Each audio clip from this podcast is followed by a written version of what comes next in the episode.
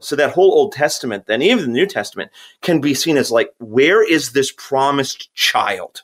Dr. Adam Philippic, author of the Issues Etc. Book of the Month for July, Life in Christ, rooted, woven, and grafted into God's story. Who's going to crush the head of the serpent and give us back the very presence of God, that land that we dwelt with God in no sorrow, no suffering, no sin, no death, but in his presence permanently. Learn more about life in Christ at issuesetc.org. Now pay close attention, little children. It's somebody you ought to know. Yeah, it's all about a man that walked on earth nearly 2,000 years ago. Well, he healed the sick and afflicted, and he raised It could have been different. the. The children of Israel approaching the land of Canaan after only, well, about a year and a half, I believe, not very long during their time in the wilderness, having been taught and cared for and provided for by God. They come to the edge of the land, and God instructs Moses to send in 12 spies. When they come back, they all agree on one thing the land is everything God promised. Everything God promised, flowing with milk and honey. It's a great place to live. Two of them said, Let's go in. It's ours. God promised it. The rest said, No. They will overcome us. Let's not go in. And it could have been different because that meant that God was going to, they didn't wonder, they weren't lost, that God was going to wait until that generation that decided not to go in on his promise died out and let their children into the promised land. Welcome back to Issues Etc. I'm Todd Wilken. It's time to teach a Sunday school lesson on the 12 spies in Numbers 13 and 14. Pastor Tom Baker joins us. He's host of a radio show called Law and Gospel. For almost 30 years, he met monthly to prepare Sunday school teachers for the classroom. Tom, welcome back. Uh, thank you. Why did the Lord tell Moses to send the spies into the land in the first place? Well, in chapter 13, verse 1 and 2, the Lord spoke to Moses, saying, Send men to spy out the land of Canaan, which I am giving to the people of Israel. From each tribe of their fathers you shall send a man, every one a chief among them. So he was sending 12 spies to Canaan, because that's, of course, what he had promised to Abraham, that he would be bringing them back to the land of Canaan. And so these were the spies getting ready to go there. What did the spies report about the land? Well, they went there for 40 days. And when they returned, they brought back word to all the congregation and showed them the fruit of the land because they had been sent when the season of the first ripe grapes were growing. And they told them, We came to the land which you sent us. It flows with milk and honey. This is its fruit. However, the people who dwell in the land are strong, and the cities are fortified and very large. And besides, we saw the descendants of Anak there. There are Amalekites dwell in the land of the Negev, the Hittites, the Jebusites, the Amorites dwell in the hill country, and the Canaanites dwell by the sea and along the Jordan. So the initial report of the spies was boy, the people that are living there are way too strong for us. They have mighty cities, and we will not be able to defeat them. What did Caleb advise the people to do? Well, Caleb quieted the people uh, before Moses, and he says, Let us go up at once and occupy it, for we are well able to overcome it. Now, we're going to find out later that of the 12 spies, 10 of them who gave false information about the land of Canaan, they died of a plague. And the only two that did not were those who trusted in the Lord, namely Joshua and Caleb. In fact, God indicated that everybody who is over 20 years old would die in the wilderness during the next 38 years they were traveling in the wilderness for a total of 40 years. And none of them would enter into the promised land of Canaan, except for Caleb and, of course, Joshua. Those were the only two. And so, boy, God was not very happy with this people. What was the bad report that the other spies spread among the people about that land? Well, it was such a bad report that they felt that, boy, the land is a land that devours its inhabitants. All the people that we saw in it are of great height. In other words, we are like grasshoppers. At least we seem to them. And therefore, the congregation raised a loud cry, and the people wept that night. And guess what? The people of Israel grumbled against Moses and Aaron. In fact, the whole congregation said to them, Would that we had died in the land of Egypt, or would that we had died in this wilderness. Why is the Lord bringing us into this land to fall by the sword? and they were worried about their wives and their little ones will become a prey to the Canaanites. Would it not be better for us to go back to Egypt? And they actually said to one another, Let us choose a leader and let us return to Egypt. How did Joshua and Caleb attempt to encourage the people? Well, they attempted to encourage them by reminding them of the promises that God had given them. In fact, both Joshua and Caleb tore their clothes, which was a way of showing grief what the people were doing. And they said, This land which we pass through is an exceedingly good land. If the Lord delights in us, he will bring us into this land and give it to us, a land that flows with milk and honey. Verse 9 of chapter 14, I think, is very important for the Sunday school teachers to get across to the students because it says, Only do not rebel against the Lord. In other words, that's what this whole Sunday school lesson is about.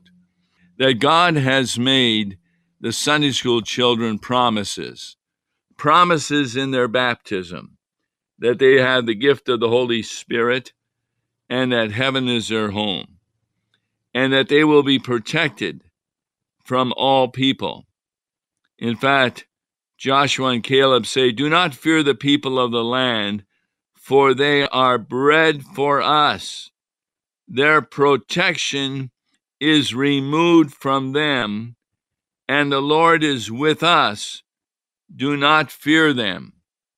In fact, in the Sunday school literature from CPH, The Enduring Faith, they have a downloadable page with promises from God. And the students are to select a promise and offer suggestions as to how, in their experience, God has kept his promise. So it really doesn't matter what we are facing. God has promises that he will take care of us. And boy, the people were grumbling against Moses and they wanted to even put them to death. And of course, God wouldn't allow that. In fact, the Lord was going to punish his people but Moses pleads that he would not punish it. He says, Lord, if you punish these people, the Egyptians will hear of it. For you brought up this people in your might from among them. That was the crossing of the Red Sea. And they will tell the inhabitants of this land. They have heard that you, O Lord, are in the midst of this people For you, O Lord, are seen face to face, and your cloud stands over them, and you go before them in a pillar of cloud by day and a pillar of fire by night. But if you kill this people as one man, then the nations who have heard your fame will say, It is because the Lord was not able to bring this people into the land that he swore to give to them that he has killed them in the wilderness. And see, that's also what pastors do in worship services. People confess their sins, and upon that confession, the pastor, by the authority of Jesus Christ, forgives their sins and no longer holds them accountable for what they have done. And so God did say, though, that all those over 20 years old, none of them will enter into the land of Canaan, except for Joshua and Caleb. Why did the Lord forgive the people?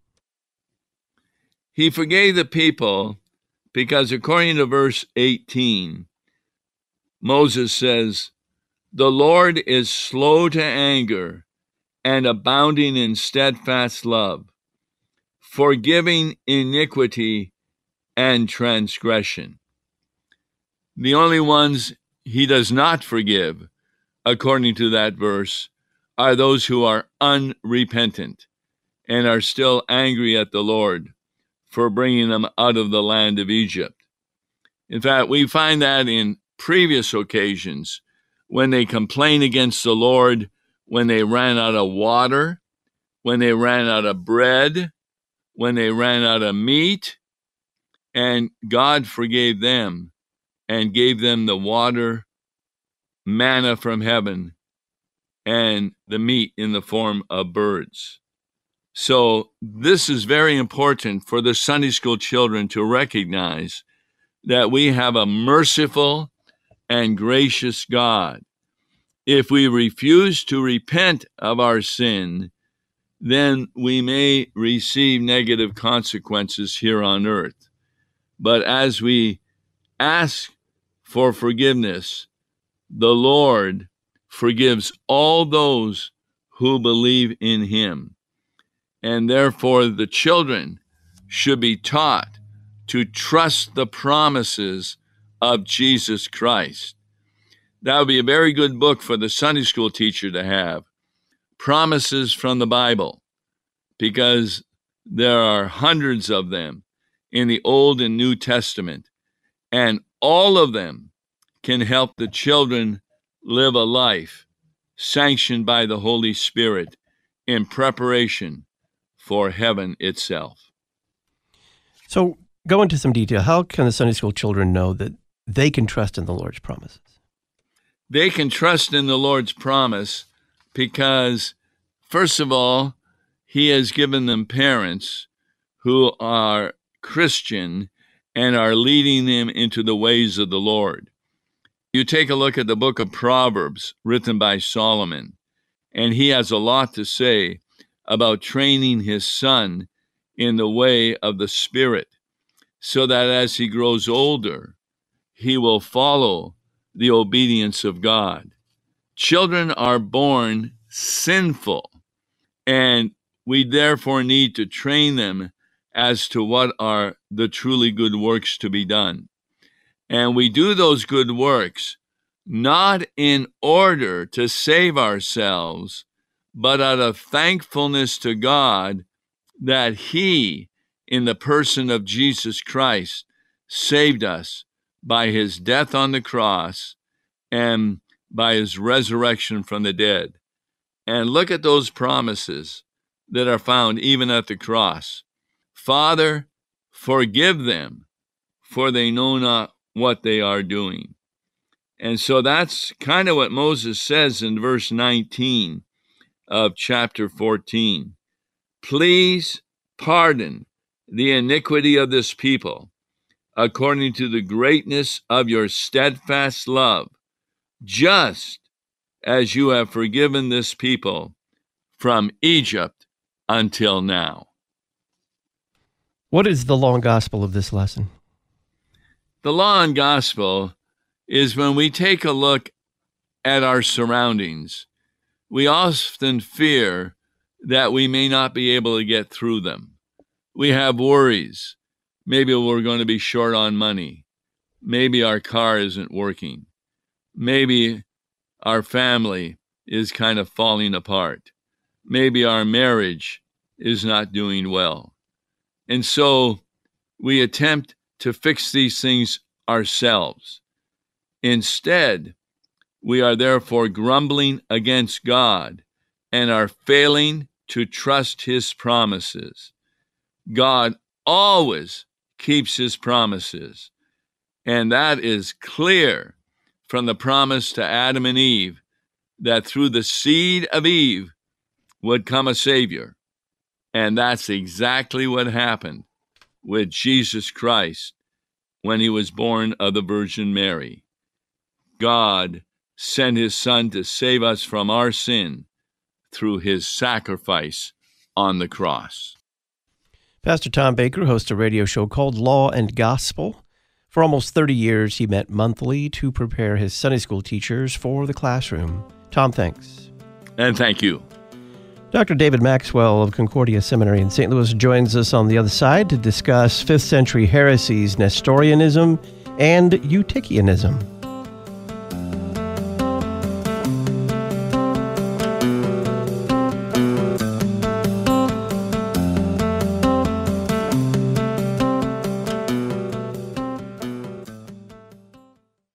Was the reformer Martin Luther innovating or in error when he added the word alone to Romans 3:28, for we hold that one is justified by faith alone apart from works of the law? Find out in Pastor Will Weedon's column in the latest Issues Etc. journal. In the Wittenberg Trail feature, Dr. Donna Harrison details her journey to confessional Lutheranism from Catholicism, Scientism, mysticism, and evangelicalism the free online Issues Etc. journal. Just click the red journal subscription button at issuesetc.org. Imagine this. What if you planned your vacation? You picked the location based upon where you knew there was a good Lutheran church. Well, we're here to let you know that if you're planning a Southern Oregon vacation, whether you visit Crater Lake, raft the Rogue, fish for salmon, or head down to the Redwoods, there's still a place for you to receive forgiveness. Faith Lutheran Church in Rogue River, Oregon. What's a vacation without the gospel? Faith Lutheran Church, Sundays at 10 a.m. Visit faithrogueriver.org. Your daily Lutheran Bible class. You're listening to Issues, etc. Lutheran Talk. The cause of our salvation doesn't lie within us, but instead it lies outside of us, namely in the mercy of our God who sends his Son to live and die and rise again for us. Lutheran Music.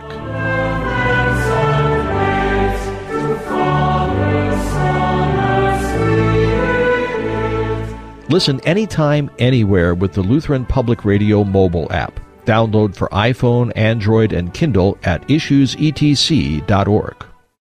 Register today. The 2023 Lutherans for Life National Conference is October 11th through the 13th at the Holiday Inn Cincinnati Airport in Erlanger, Kentucky. The conference includes visits to the Ark Encounter and Creation Museum. Online registration is open now with early bird pricing at lutheransforlife.org/conference. Lutherans for Life, equipping Lutherans and their neighbors to be gospel-motivated voices for life. lutheransforlife.org.